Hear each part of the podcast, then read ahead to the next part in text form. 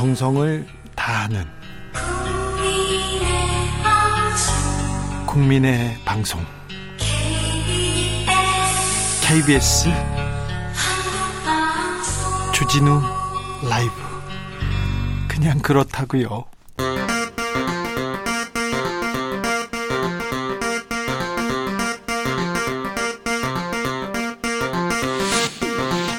주진우 라이브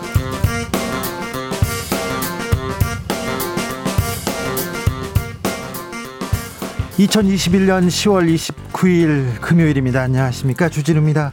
코로나의 긴 터널을 지나 이제 우리는 다시 새로운 출발점에 서 있습니다. 다음 주 일상 회복으로 가는 첫 발을 떼는데요. 국내에서 코로나 첫 확진자가 발생한 지 652일 만입니다. 백신 접종을 시작한 지는 8개월 만인데요. 백신 접종률은 80%를 코앞에 두고 있습니다. 코로나와 함께 가는 길 앞으로 달라지는 일상 조심해야 할 점 보건복지부 담당자와 알아보겠습니다. 윤석열이냐 홍준표냐 국민의힘 대선 후보를 결정할 마지막 한 주가 시작됐습니다. 전두환 발언과 개사과 논란으로 윤석열 후보 지지율 휘청거리고 있습니다. 승부를 예측할 수 없는 박빙의 상황이라고 하는데 이런 가운데 김종인 전 비대위원장 대선은 이재명 대 윤석열의 경쟁이 될 것이라고 한마디 날립니다. 그러자 당장 홍 준표 후보가 도사 나셨네라면서 불쾌감 드러냈는데요. 국민의힘 경선 어떻게 될까요? 막판 변수 뭘까요? 정치연구소에서 짚어봅니다.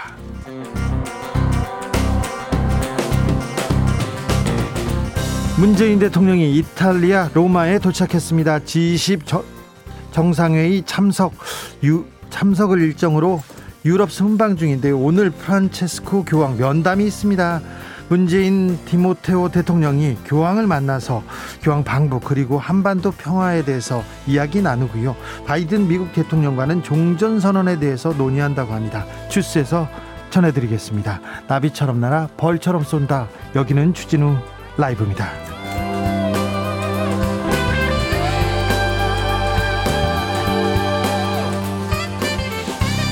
오늘도 자중자애 겸손하고 진정성 있게 여러분과 함께 하겠습니다. 10월의 어느 멋진 날 잘 보내고 계시죠? 아, 햇살도 따뜻하고 그리고 하늘도 너무 예쁩니다. 이 가을날 아까운 가을날이 지나가고 있습니다. 모레는 10월의 마지막 밤 할로윈데이가 다, 다가온다고 지금 준비하고 계시는 분들이 있습니다. 그동안 많이 참았다면서 파티해야겠다. 밤샘 파티 벼르는 분들이 있는데 안 됩니다. 안 됩니다. 11월 1일까지는 네, 시간 제한 10시까지만 10시까지만 영업한다는 거 아시죠? 위드 코로나 시작은 다음 주 월요일부터입니다. 할로윈데이 밤새 파티 안 됩니다. 좀 조심하셔야 됩니다. 자, 우리는 위드 코로나로 갑니다. 마스크 쓰기, 환기하기, 방역 수칙 잘 지키기 잊으시면 안 됩니다. 더 중요해집니다. 위드 코로나로 가는 길 궁금한 점 있으면 어 이거는 모르겠어요 하는 점 있으면 보내 주십시오. 2부에서 저희가 궁금증 확실하게 풀어 드리겠습니다. 샵 9730 짧은 문자 50원, 긴 문자는 100원이고요. 콩으로 보내시면 무료입니다. 그럼 주진우 라이브 시작하겠습니다.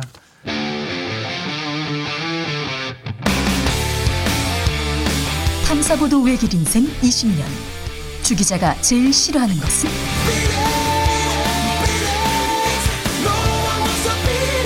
이 세상에서 비리와 부리가 사라지는 그날까지. 오늘도 흔들림 없이 주진우 라이브와 함께.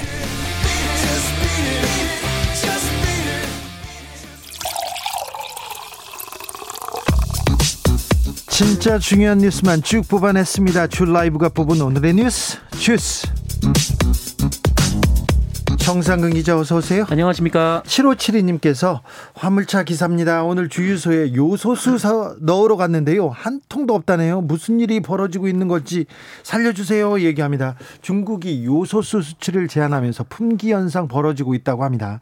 석탄에서 요소를 뽑아내는데 석탄 공급 부족으로 그 여파인 것 같습니다. 요소수가 없다고 하네요. 코로나 상황 볼까요? 오늘도 2천 명을 넘었네요. 네, 오늘 코로나19 신규 확진자 수가 2,124명이 나왔습니다. 어제보다 13명 정도 많아졌고요. 지난주 금요일과 비교하면 700명 가까이 많습니다. 이틀 연속 2천 명대 확진자입니다. 집단 감염 이어집니다. 네, 경남 창원의 한 병원 특정 병동에서 이틀 사이에 코로나19 확진자가 무려 121명, 121명이나 나왔습니다. 어, 무슨 일이 있었던 거죠? 네, 환자가 112명이고 종사자가 9명이었는데요. 일단 창원시는 어제부터 한 층을 차지하는 해당 병동을 그 동일 집단 격리한 채 주변 주변 방역을 강화하고 있습니다. 어, 이 병동에는 그 격리 대상자 161명 중 백신 접종 완료자가 100, 143명으로 어, 거의 대다수였는데요. 어, 확진자 중에 접종 현황은 별도로 파악하지 못한 상황이지만 이 대부분이 백신 접종 완료자다 보니까 돌파 감염 사례로 추정이 되고 있습니다. 정부가 새로운 방역 지침을 발표했습니다. 네, 정부는 다음 달 다음 주부터 이 단계적 일상 회복에 돌입하기로 하고 새로운 방역 지침을 발표했습니다. 네. 어, 이미 알려진 대로 유흥시설을 제외한 이 모든 다중이용시설의 영업시간 제한이 해제돼서 24시간 영업이 가능해지고요. 다음 주 월요일부터입니다. 그렇습니다. 어, 할로윈 파티는 안 됩니다. 안 됩니다. 사적 모임 접종 여부와 관계없이 수도권 10명, 비수도권 12명까지 허용이 됩니다. 어, 다만 코로나 확산 위험도가 높은 식당, 카페는 미접종자는 4명까지만 참석할 수 있습니다. 자, 자세한 내용은 저희가 잠시 후에 보건복지부 담당자한테 자세히 물어보겠습니다. 어, 학교는 어떻게 됩니까? 네, 수도권을 포함한 전국의 유치원, 초, 중, 고등학교 학생들이 다음 달 22일부터는 전면 등교합니다. 아, 대학교도 다음 달 1일부터 단계적으로 대면 활동을 본격화할 예정입니다.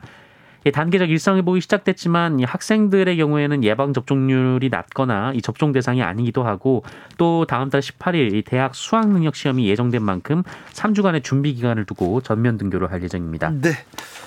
이재명 민주당 후보 오늘은 대장동 관련한 현장을 방문했습니다. 네, 이재명 후보는 오늘 오후 성남 제1공단 근린공원 조성 현장을 방문했습니다. 어쩐지 뭐 정면 돌파하겠다 이런 의지가 보이는 것도 같고요. 네, 이곳은 2015년 대장동 개발과 결합해서 조성에 들어간 곳인데요. 어, 이재명 후보는 대장동 개발업체의 구도심 지역의 공원화 조성까지 받아냈다면서 어, 이것은 성공적인 공공 환수 사례라고 주장하고 있습니다. 어, 이재명 후보는 이 자리에서 이 고위공직자들은 필수 부동산 외에는 주식처럼 백지 신탁 제도를 도입해서 다 팔든지 아니면 위탁해서 강제 매각하든지 하는 제도를 만들겠다라고 했고요. 이 개발 이익 100% 환수를 위한 법률도 만들고 환수된 이익을 기반 시설 확보에 반드시 투입하도록 강제하는 법령도 만들 생각이다라고 주장했습니다. 개발 이익 100% 환수하는 법률 만들겠다. 이재명 후보가 강공 드라이브를 걸기 시작했습니다. 음식점 허가 총량제 논란에 대해서도 적극 설명했습니다.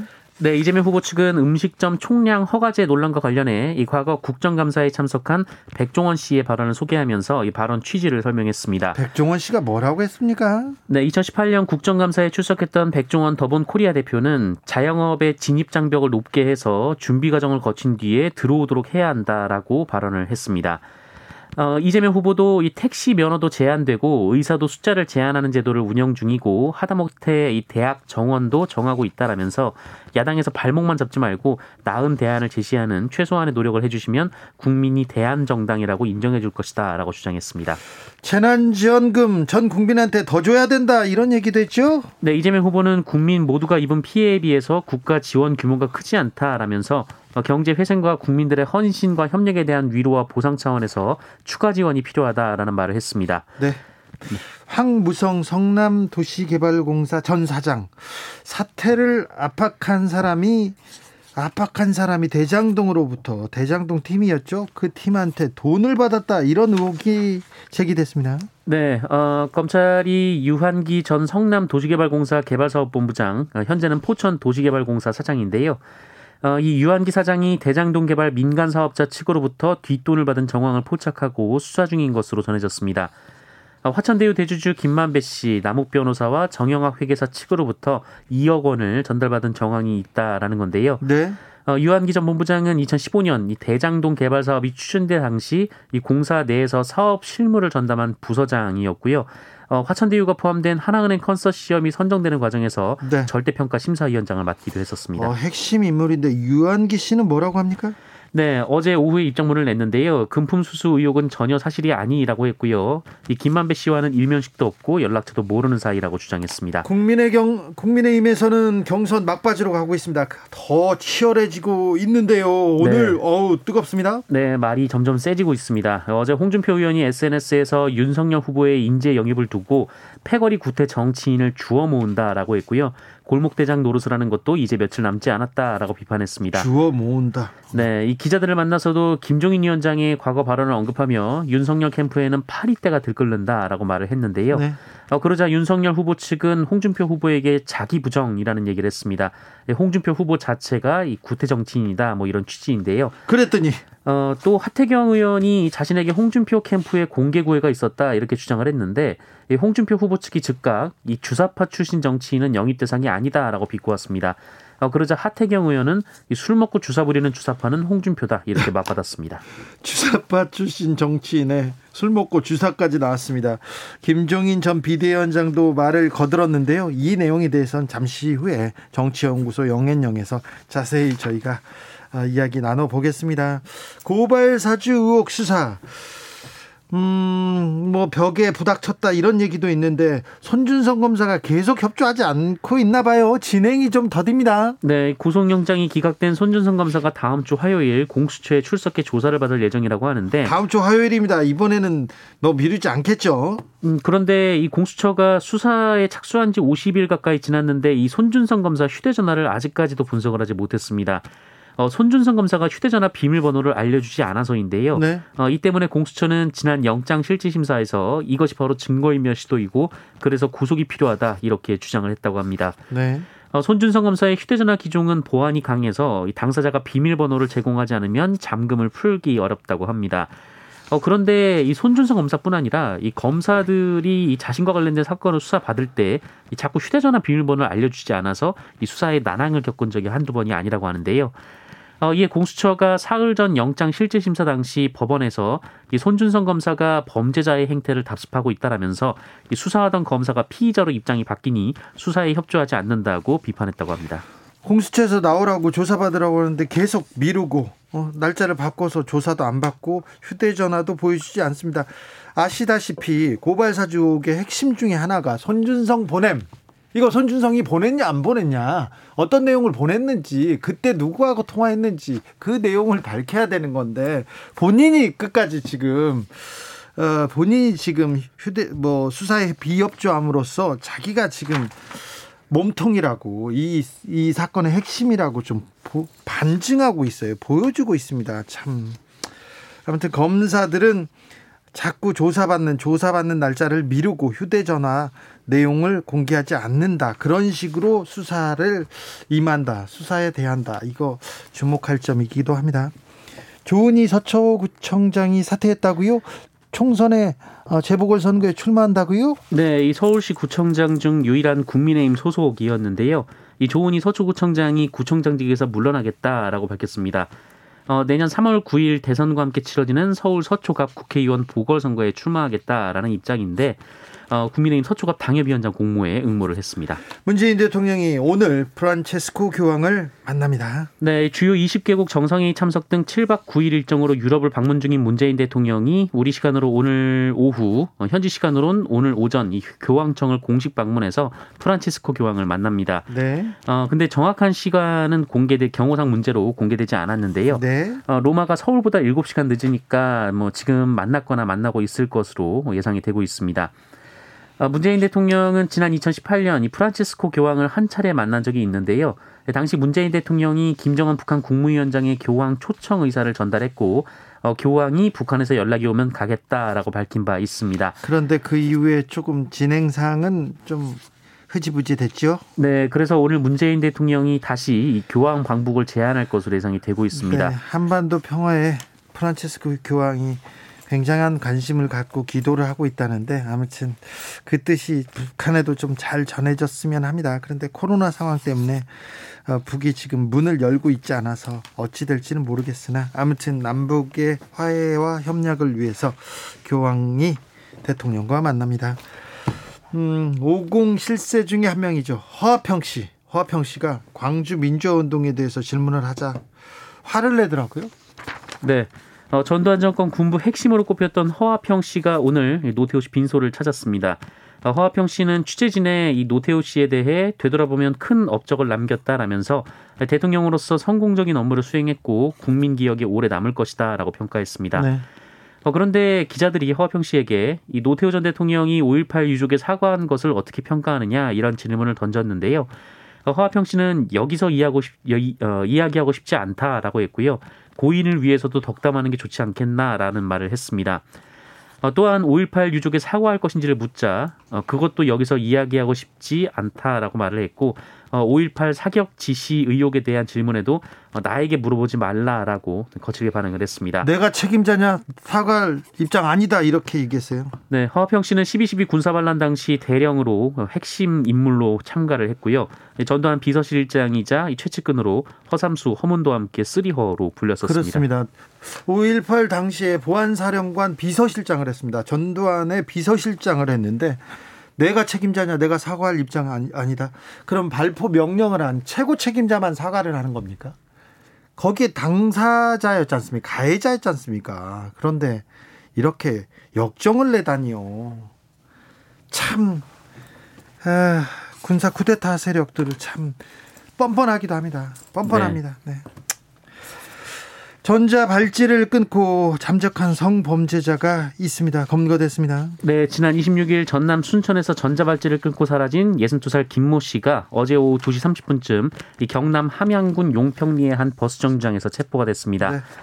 네. 알겠어요. 잘 잡혔습니다. 에이, 참. 전과 35범이라고 하죠? 네, 미성년자 성폭행 혐의 등으로 전과 35범입니다. 양육비를 주지 않은 나쁜 부모 6명, 운전면허가 정지됐다고요? 네, 이혼한 뒤 자녀의 양육비를 지급하지 않은 부모 6명이 처음으로 운전면허 정지 처분을 받았습니다. 네. 어, 돈이 충분히 있음에도 불구하고 지급하지 않은 사람들이 대상이었는데요. 네. 어, 지난 7월 이 양육비 이행법 개정에 따라 양육비를 주지 않은 부모에 대해 정부가 운전면허를 정지할 수 있게 됐고 그 첫 사례가 나왔습니다. 네. 이 운전면허는 최대 100일까지 정지가 되고요. 그 해당 기간에 양육비를 모두 지급해야 이 면허 정지가 해제됩니다.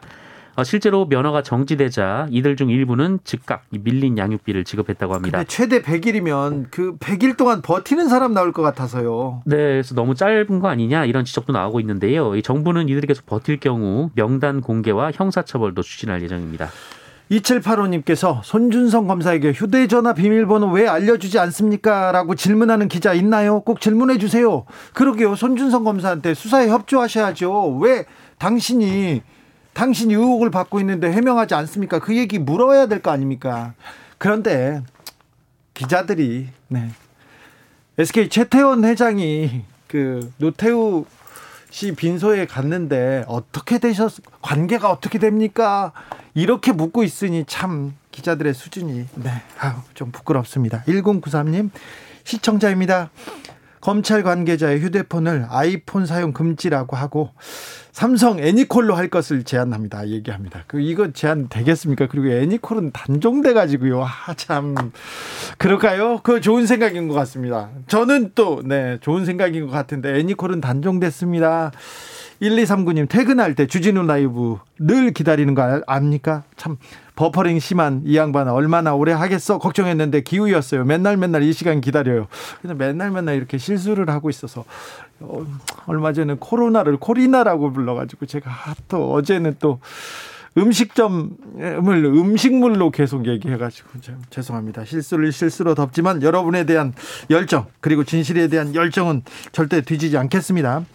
5900님께서 존경하는 주 기자님 요소수 문제 심각합니다. 요즘 나온 트럭은 요소수가 없으면 운행이 불가합니다. 가격도 가격도 폭등하고 있습니다.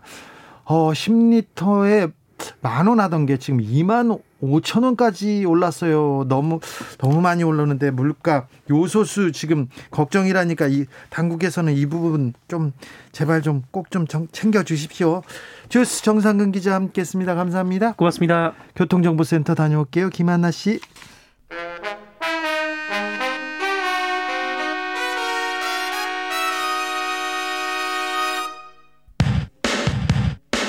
주진우 라이브 돌발 퀴즈. 오늘의 돌발 퀴즈는 객관식입니다. 문제를 잘 듣고 보기와 정답을 정확히 적어 보내주세요. 유럽 순방을 떠난 문재인 대통령이 우리 시간으로 어젯밤 이탈리아 로마에 도착했습니다. 문 대통령은 교황청에서 이 사람을 만나 한반도 평화 방북 등 여러 가지를 논의할 예정인데요. 문 대통령과 이 사람의 만남은 2018년 10월 이후 3년 만입니다. 제266대 교황으로 1282년 만에 비유럽 출신인 이 사람의 교황명은 무엇일까요? 보기 드릴게요. 1번 프란치스코, 2번 요한 바오로 1세. 다시 한번 들려드릴게요. 1번 프란치스코, 2번 요한 바오로 1세. 샵9730 짧은 문자 50원 긴 문자는 100원입니다. 지금부터 정답 보내주시는 분들 중 추첨을 통해 햄버거 쿠폰 드리겠습니다. 주진우 라이브 돌발 퀴즈 월요일에 또 만나요.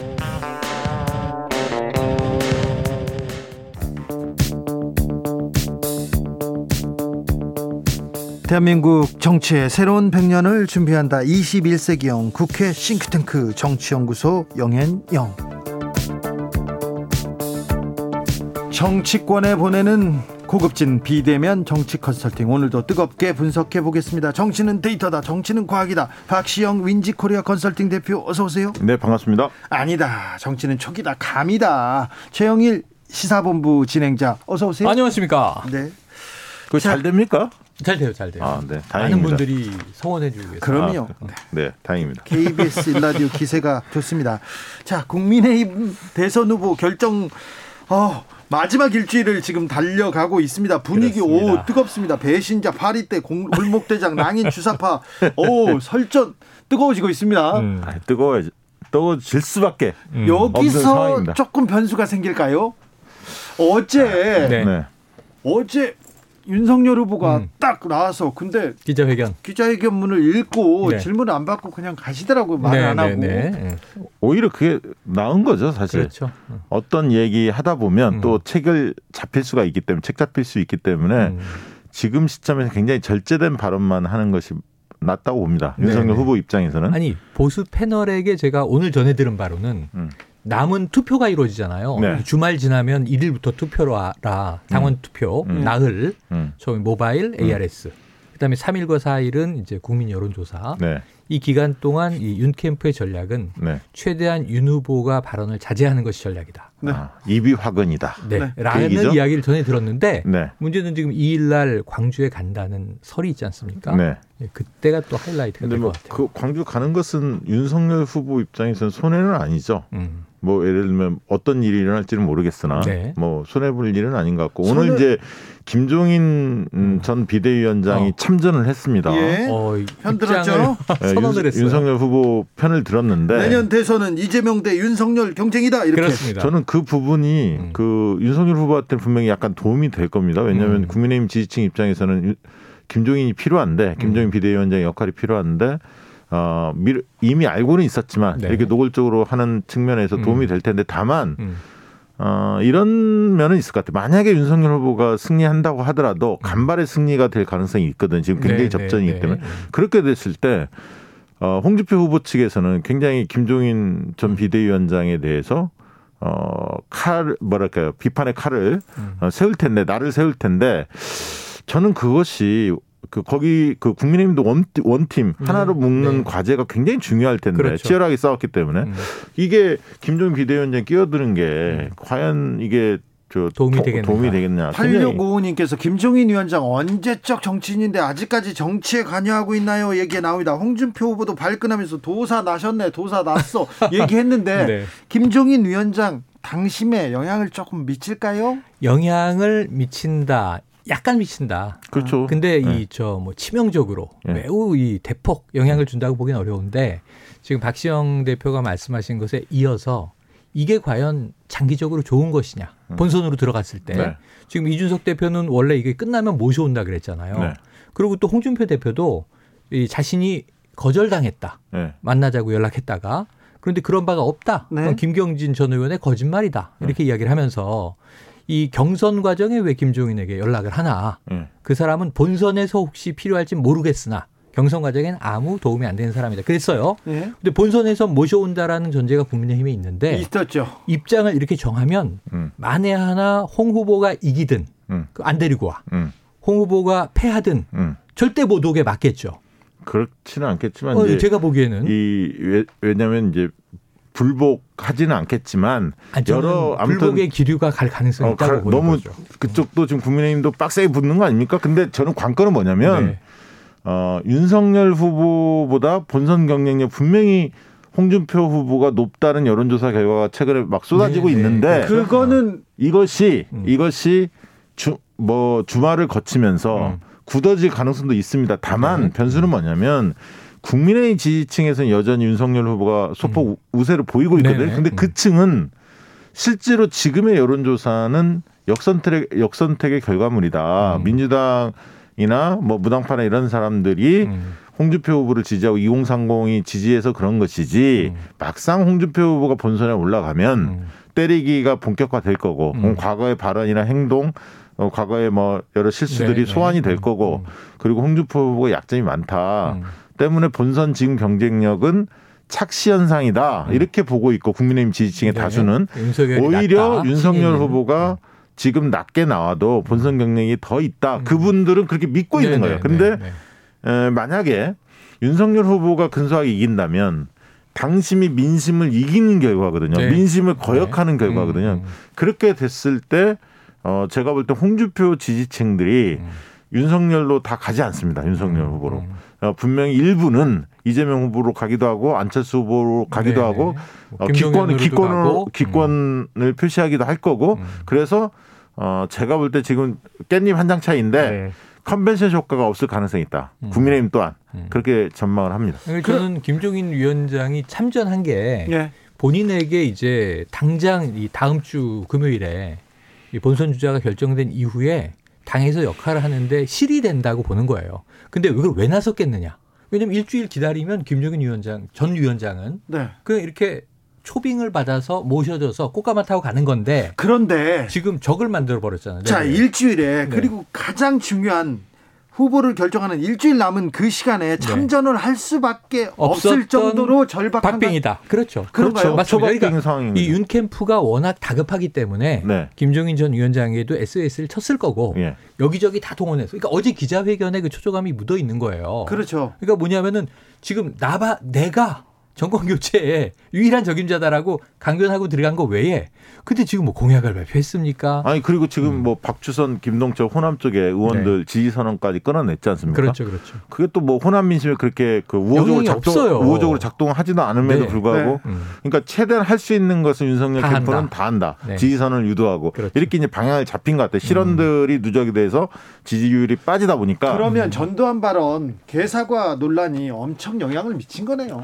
아니 그게 그 자체도 컸지만 음. 누적된 효과예요. 음. 이게 일회성 해프닝이었으면 해명을 하고 진 뭐 진솔한 자세로 진정성 있게 사과하면 어느 정도 이게 지지율이 빠지더라도 회복할 음, 거나 회복할 수도 있었는데 그 전에 누적이 되다 보니까 실현 망언들이 네. 이게 일회성 해프닝이 아니다라고 보는 거죠. 그렇죠. 이게 그분의 어떤 수준이다 이렇게 저희 해석이. 좀 다른 게 전두환을 지지한다. 전두환을 뭐 숭앙한다. 이런 게 아니고 네. 전두환은 소재예요. 음, 지나갔어. 소- 네. 근데 문제는 전두환이건 뭐건 좀 이 잘못된 오해받을 수 있는 발언을 했는데 음.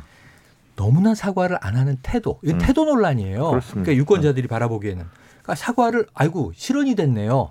얘를 잘못 들었네요. 굳이 전두환을 왜 들었을까요? 인재 영입의 문제는 다른 좋은 정권도 아니, 많은데 거기에 개사과가 결정적이었어요. 개사과가 결정적인데 네. 겨- 개사과를 해명하는 방법이 토론에 나왔는데 네. 이게 또 납득이 안 되는 거예요. 마침 그때 또 예. 주진우 라이브가 소환됐죠. 어 그러니까 왜냐하면 제가 동시에 했기 때문에. 제가 아니라 네. 그러니까 이제 윤석열 후보가 이야기하기를 네. 제 의도가 아니라 네. 캠프의 SNS 담당자가 네. 과잉된 대응을 했다.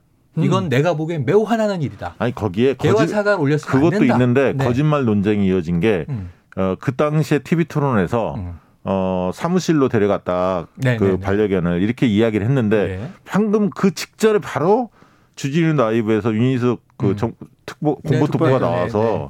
어, 집에서 촬영했다 네, 이런 네. 식으로 엇갈렸죠. 발언을 했거든. 엇갈렸죠. 그러니까 이게 네. 거짓말 논쟁도 벌어진 거죠. 그러면서 바- 방송할 때 TV 토론을 했는데 네. 음. 유승민 후보가 개사과 사진을 보고 맞아요. 물어보더라고요. 음. 그래서 저도 자세히 물어봐야지 생각했습니다. 실시간으로 토리가 집에 있는지 사무실에 있는지 그 손은 누구의 손인지 아, 김건희 그렇죠. 씨는 뭘 했는지 그렇죠. 왜 우리가 뭘 네, 물어봤죠. 근데 이- 전 윤석열 후보가 이렇게 얘기한 게 아직도 납득이 안 돼요. 그 순간에 자 사과에 대한 이야기를 해야지 돌사진 사과도 있고 인도 사과도 있고 또 이제 뭐 우리 유- 저 반려견 토리와 사과도 있고 이걸 시리즈로 올리려고 했는데 사과 이야기지 이 사과가 중의적으로 전두환 옹호 발언에 대한 사과 등 그러니까 이 개사과 사진을 보고 많은 사람들이 어 그럼 이 사과는 그러니까 이제 내가 잘못했다고 용서를 비는 사과는 개에게나 줘라라고 해석하는 것에 놀랐다. 어떻게 그렇게 해석할 수가 있는지. 전 이 발상이 정말 놀랐어요. 아, 그 밑에 네. 해시태그로 느그나 추무라라고 뭐써 예를 있었잖아요. 들면 전라도 비하 발언들이 음. 다 있었던 거 아닙니까? 맞습니다. 그러면 뭐 의도가 뻔한 거 아닙니까? 아니 그런데 이 중요한 시기에 이 중요한 시기에 그 음. 손이 누군지 그 사과가 인도 사과인지 애플 사과인지 네. 주름 뭐라 이런 네, 얘기를 네, 해야 네. 되는지 아이고 참 토리가 왜 나오는지 참 좀 한심하기도 했습니다. 0340님 네. 지금 국민의힘 토론하는데요. 다 하고 있죠. 재미없어요. 서로 토론. 투닥투닥 해야 되는데 꿀잼인데 네. 지금은 지금은 오늘은 마스 토론을 하는데 조가 잘못 짜였죠. 그렇죠. 서로 좀 친한 어, 친하다고 지금 지목되는 윤석열 원희룡, 원희룡. 그다음에 유승민, 유승민, 홍준표. 홍준표. 네, 그래서. 오늘은 좀 무난하게 넘어갈 것 같고 마지막 토론이 일요일에 있잖아요. 네. 그 사, 사자 토론 네. 여기서 아마 이제 진검승부가 근데 거기서. 별로 갈리지 않을 것 같고 오히려 2일 날 네. 윤석열 후보의 장모 네. 재판이 있지 않습니까? 그렇죠. 그거는 약간 영향이 있을 수도 음. 있어요. 만약에 아까 아까 윤석열 후보가 광주 가서 네. 좀 논란이 있더라도 계란 맞더라도 네. 윤석열 후보한테는 불리하지 않아. 불리하지 않으면 그러면 갈 가능성이 있네요. 아니 그, 그 정도로 이야기했는데 안 가면 더 이상한 거 아닙니까? 윤석열 음. 네, 캠프 네. 입장에서. 경선 끝나고 간다고 하지 않았습니까? 그러니까 그러니까 타이밍이 애매모호한 음. 거예요. 가려면 빨리 갔거나 아니면 경선을 끝나고 가는 게 진정성이 좀 있어 보이는데 음. 왜 투표 직전에 가느냐. 이 뭔가 자극하려고. 하는 음. 정치적 의도가 있는 거 아니냐. 이렇게 의구심을 가질 수밖에 없네요. 네. 맞으면 결집하잖아요. 그렇습니다. 그러니까 하태경 의원이 이제 오늘 한 발언이 논란이에요. 계란을 맞더라도 광주를 가야 한다. 그 이게- 전제가 예. 그러니까 많은 분들이 광주 분들을 비롯해서 또 광주 지역 외에 지켜보는 사람들도 계란을 맞으러 간다는 건가? 이렇게 지금 또 곡해가 되는 네. 이 상황이 벌어지고 1987년 대선 때 네.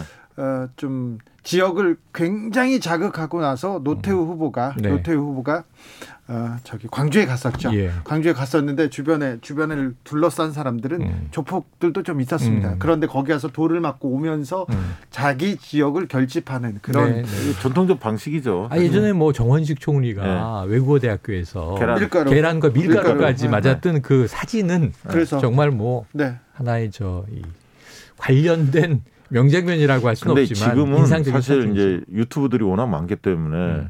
아마 그 주변에 있었던 예를 들면 어, 일부가 작전 세력이 또 개입할 수도 있지 않습니까 사실? 있죠. 그러면 이제 뭐 다 촬영도 할 거고 음. 별 저기 아무튼 생중계도 될 거고 네.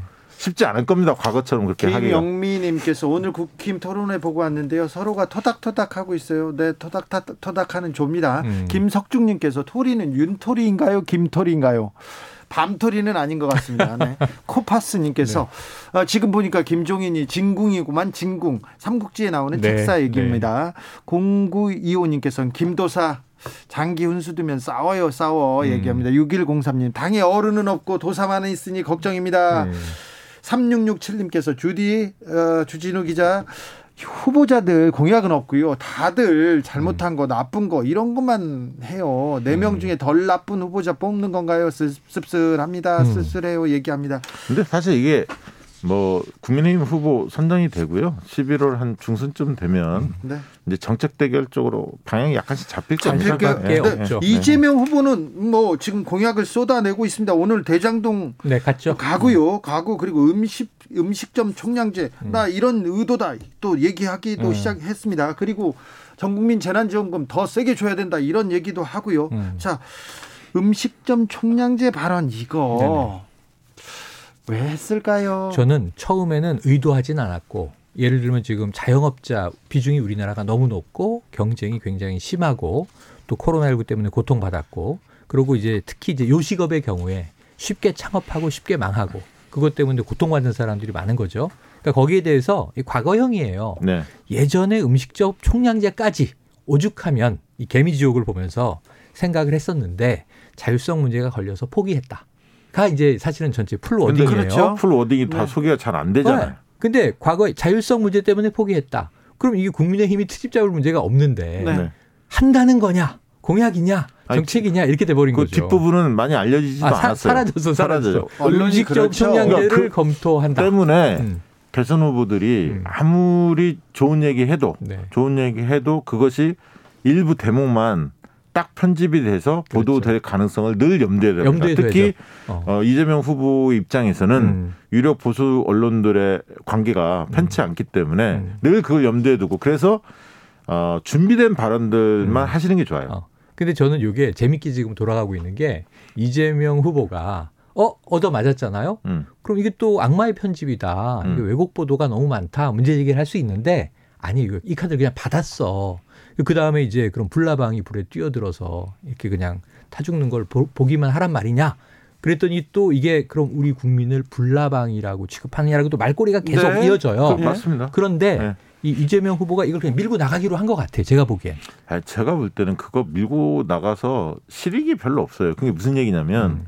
대선 후보들은 아까 있던 의도된 발언 중심으로 해야 한다. 즉자적인 발언 음. 이런 부분에서 어, 본의 아니게 논란이 될 소지가 굉장히 많다. 이 음. 부분은 염두에 둬야 하고 이재명 음. 후보나 윤석열, 홍준표 다 마찬가지입니다. 누가 올라오든. 음. 어, 두 번째는 의제 설정에 있어서 음. 그 이 문제가 논란이 됐던 것은 뭐 청년들한테 기회 박탈 이런 이미지도 있지만 음. 정부가 과도하게 모든 걸 개입하려고 하는 거 아니냐. 부동산 음. 문제도 그랬고 음. 현 정권이 좀 그런 쪽에 너무 과도하다 이런 이미지가 있거든요. 음. 근데 그런 부분하고 이게 같이 맞물려서 음. 증폭된 거예요. 음. 그 내용은 들어보면 상당히 타당하고 음. 충분히 그런 부분들을 연구할 필요는 있는데 그래서 팩트보다도 사실 인식이 중요하다고 음. 선거 때는 이야기하는 것이 사람들한테 그런 프레임이 짜일 수가 있거든요. 그래서 대선 후보들이 조심해야 합니다. 음. 그리고 의제는 오히려 지금은 격차가 커졌기 때문에 불평등 이슈에 대해서 어떻게 극복할 거냐 없는 사람들 이런 부분들 고민을 음. 하고 그다음에 미래 성장 동력이나 이런 부분들에 대해서 이재명 후보가 먼저 그런 의제들 중심으로 캠페인을 한 다음에 이런 부분이 후차적으로 주사일제나 이런 부분들이 뒤에 네. 제기해야 할 네. 사안이지 먼저 꺼내야 될 사안은 아니다. 저는 그렇게 봅니다. 민주당 네. 경선 과정에서 있었던 갈등은 좀 네. 봉합되고 좀 조용 어, 봉합되고 조용히 앞으로 아니고 갑니까? 지금 전환되는 분위기죠. 그래서 다음 주 이제 11월 2일이 굉장히 흥미로운 게 선대위. 선대위 출정식이 이제 시작돼요. 그럼 네. 이제 원팀을 넘어서 드림팀으로 이때는 10월 10일 본선 주자 확정 때 놓쳤던 컨벤션 효과를 이제 민주당 그리고 이재명 후보가 찾아와야 되는 거죠. 근데 이날 뉴스가 두 가지가 터질 가능성이 있는 게 윤석열 후보의 광주 방문이 뉴스를 덮고 민주당의 출정식이 조금 이제 이 밀릴 가능성도 있어요.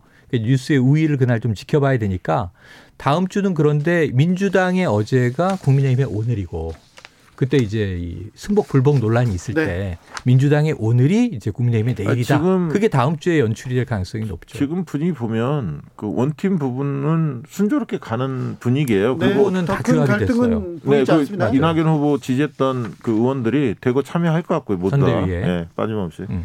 자, 선대위가 꾸려지고 음. 원팀으로 출발할지도 지켜보겠습니다. 자, 국민의힘 경선 다시 가볼게요. 네네. 막판 변수가 단일화가 되지 음. 않을까 이렇게 생각하는데 유승민 후보 네. 어, 단일화 관련해서 네 얘기했습니다. 오늘 저 유승민은 담담한 마음으로 역사 앞에 섰습니다. 여러분의 선택에 정권 교체의 성패가 달려 있고 대한민국의 명운이 걸려 있습니다. 여러분께서 저 유승민에게 정권 교체의 임무를 부여해 주시면 반드시 대선에서 승리하고 성공한 정부를 만들어 여러분의 성원에 보답하겠습니다. 경선에서 무슨 단일화가 있습니까? 그거는 생각해 본 적도 없고, 어, 홍준표 후보 캠프에서 주로 그런 장난을 많이 치고, 또 윤석열 후보 캠프에서도 그걸 가지고 또 이용을 하고 이러는 것 같은데, 그 두 분 다 굉장히 초조함의 발로라고 생각을 합니다.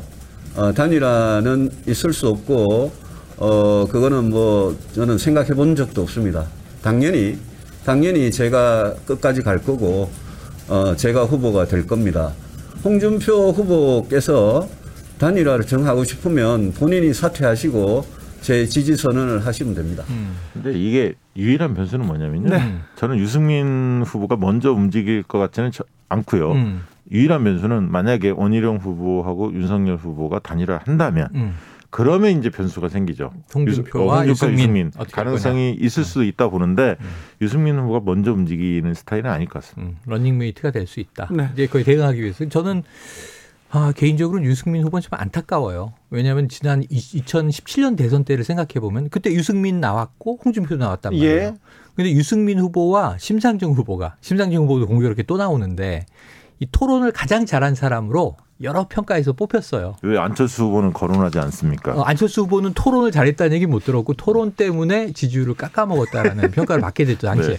네. 어, 뭐 생각나지 않습니까? MB 아바타입니까? 감췄습니까? 토론 전략이 실패다. 기억에는 누- 남잖아요. 누가 토론 멘토냐? 네. 나쁘게 남은, 남은 게 문제죠. 네. 그 유승민 후보는 저는 굉장히 대통령 후보로서의 자질이 많이 갖춰져 있는 좀이 평점이 높은 후보인데 오히려 자당해서 저평가가 되고 있다. 네. 계속. 그래서 지금 이 유승민 후보는 개인적으로도 많이 안타깝긴 할 거예요. 박근혜 단일화는 아닌 것 같습니다. 전 대통령 지지자들이 유승민은 못 본다 하면서 윤석열 후보를 네. 지금 지지하는 거 아니요, 보면 박근혜 또 지지층들이 보니까 좀 많이 나눠지는 것 같아요. 나뉘어졌죠. 왜냐하면 예. 과거 유튜브. 쪽을 보면 네. 그분들이 대거 또 홍준표 후보를 지지하고 맞아요. 있습니다. 일부. 자, 근데 지지 호소 기자회견 이거를 네. 유승민 후보, 윤석열 후보는 했어요. 네, 그런데 네. 왜 홍준표 후보는 안 할까요? 아 지지 호소행이 네. 뭐 내일 하시면 되죠. 아, 그런가요? 내일이나 모레 아직 하시- 시간이 주말까지 시간이 있고 지금 어떻게 저는, 보면 네. 흐름상은 사실 여론조사만 본다면 음. 흐름상 홍준표 후보가 되는 게 자연스러워. 그. 왜냐하면 바- 보시면 네. 호감도가 높아요. 네. 호감도는 확장력의 바로 밑입니다. 음, 두 번째 지지도가 가상 대결에서 이재명 후보보다 높습니다. 음. 추세가 상승세예요. 네. 그 그렇죠. 전체적 흐름은 어. 홍준표를 가리키고 있는데 민심도 그렇고. 당신도 과거보다는 윤석열 홍준표 격차 줄어드는 건 음. 분명해요. 그러나 여전히 윤석열 후보가 네, 앞서 앞서고 있고, 있고. 이 당심이 음. 과연 홍준표의 지금 앞서 있는 좋은 흐름을 음. 그거를 인정할 거냐 말 거냐 네. 이 부분만 남았다고 봅니다. 근데 그 인정 투쟁의 문제에서 지금 누가 윤석열 후보가 대세론을 굳히도록 돕냐 하면 그 세력이잖아요. 세력. 네네. 이전 현역 의원들, 네. 이 당내 정치인들, 네. 당협위원장 등 이제 이 지역 조직을 장악하고 있는 실제로 당원들을 좀 움직일 수 있는 사람들이 다 윤캠프에 이제 배팅을 올인하고 있는 상황이에요. 제가 네. 보면 규모가 완전히 격차가 크니까 의원 수만 봐도 그런 면에서는 이건 윤석열 후보의 힘보다는 음. 당내 세력이 네. 윤석열을 낙점했기 때문에 네. 그쪽에 이해관계를 다 걸어버린 거예요. 그렇죠. 이게 홍준표 후보가 만약에 되면 당이 깨질 수도 있다. 분열이 네. 된다. 이런 대목 하나. 음. 그다음에 총선에서 대거 물갈이 할 가능성도 있다. 음. 왜냐하면 의원들하고 관계가 그렇게 편치가 않거든요. 이제 그런 부분들을 네. 국민의힘 의원들은 좀 우려하겠죠. 그렇다면 네. 홍준표가 이깁니까? 윤석열이 이깁니까? 그래서 홍준표가 웃으면서 하하 저는 장제원 의원도 받아줍니다 이렇게 얘기한 게 뭐냐면 네. 나를 아주 세게 때린 이제 상대 지금은 네. 적군이라 하더라도 네. 경선에서 내가 이기면 해치지 않을 거야 다 받아줄 거야 이런 좀 유화 정책을 쓰는 건데 네. 저는 좀 이 어제 임성근 판사 저이 헌재 네. 판단 보면서 안타까웠는데 저는 좀 minority report 오늘은 소수 의견에 서서 네. 윤석열 대세론이 좀 굳건한데 홍준표 가능성이 높다. 저는 홍준표한테 베팅을 해볼게요. 네. 네. 아, 지난주에 저기 지난주에도 음. 최영일 평론가께서는 뭐라고 했냐면 음. 홍준표의 바람이 바람이 네. 이미 윤석열의 당심을 따라잡았다고 얘기했어요. 그래서 저는 이 내일 모레 오늘은 좀 이제 흐지부지 끝나는 것 같고요. 마스 음. 토론은 네. 내일 모레 마지막 토론회에서 홍준표 후보는 그때 이제 지지 호소를 토론에서 하겠죠. 그리고 이제 윤석열 후보와 한번 이제 이 진검승부가 몇 합 몇 합 칼이 그냥 오고 가고 할 텐데 그리고 나서 다음 주에 만약에 2일 날 가정입니다만 윤석열 후보가 광주를 방문한다면 그것은 이제 이 강성 지지층 일부 그들은 어차피 윤석열을 찍기로 결심한 네, 사람이고 네. 다 반영돼 있는 표들이고 그 외에 윤석열 후보에게 플러스가 될 것인가 마이너스가 될 것인가 광주 방문은 마이너스가 될 가능성이 크다. 저는 박시영 저는 그 뭐 진짜 초박빙 상황이긴 합니다만 네, 초박빙. 윤석열 후보의 벽을 음. 홍준표 후보가 넘기에는 음. 조금 미흡하다 음, 지금 어렵다. 상황이 저는 그렇게 보는 이유가 아까 국민의힘 지지층이 어 본선에서 경쟁력 높은 후보를 여전히 윤석열 후보로 보고 있다는 점. 음, 음. 이 부분을 바꿔내야 합니다. 홍준표 후보 입장에서는 음. 그 층이 어 실제로 홍준표가 앞서고 있고 젊은 음. 층을 홍준표 후보가 훨씬 공, 공략 공략하기 어 공략할 수 할 가능성 높고 음. 지지가 높으니까요. 그런 부분을 인정을 해줘야 하는데 음.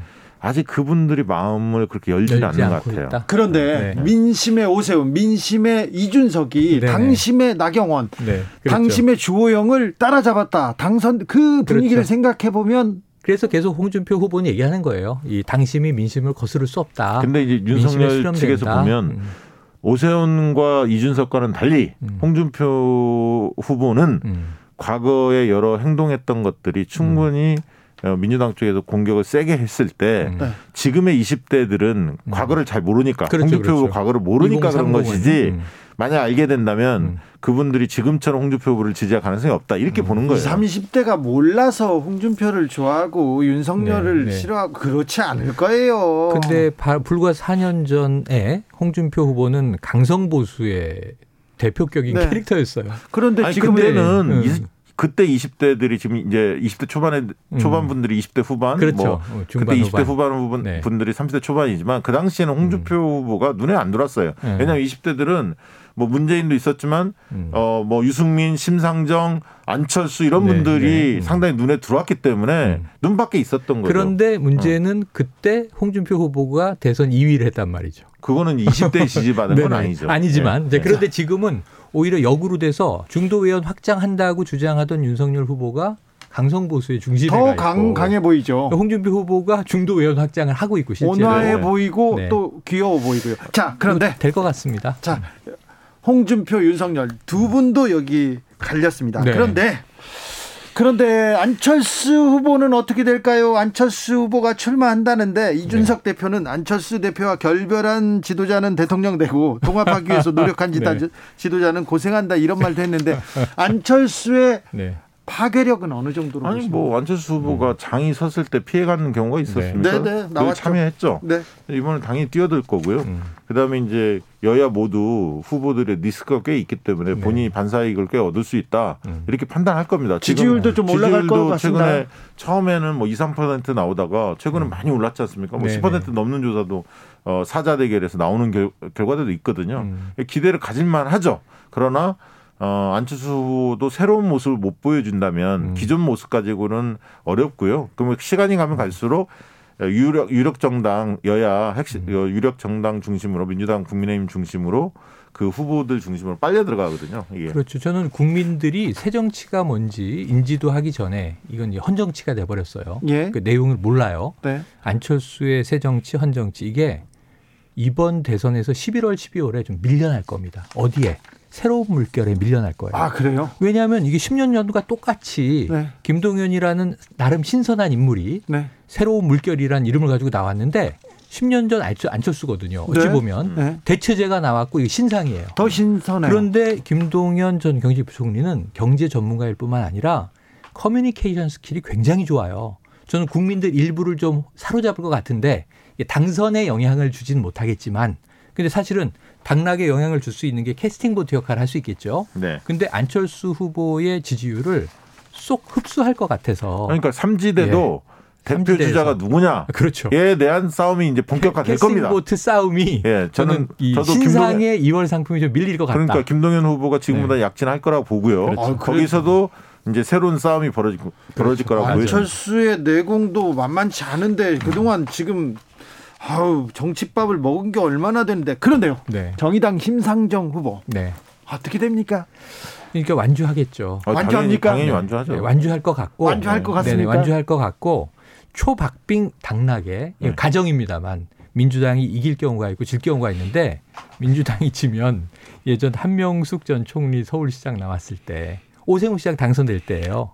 아니 그러니까 그 그때 분위기가 지금은 연출되지 심상정 후보 않겠습니까? 음. 지지층이 굉장히 복잡해요. 복잡해요. 그러니까 과거에 정의당이 과- 비해서는. 과거에 진보 정당 색채가 강할 때 노동 대변성이 컸지 않습니까? 민노당 일대 예. 사실은 그 층 플러스 그 층은 오히려 줄어들었고 음. 그다음에 젊은 층들이 그 페미니즘에 선호하는 네. 그런 분들의 지지를 또 많이 받고 있거든요. 음, 음. 그게 돼 있는 데다가 또 뭐 이낙연 후보 지지층이라든가 음. 또 이제 국민의힘 쪽에서도 만약 윤석열 후보가 되면 홍준표 후보 지지층 이런 분들이 음. 복합적으로 수 있다. 있어요.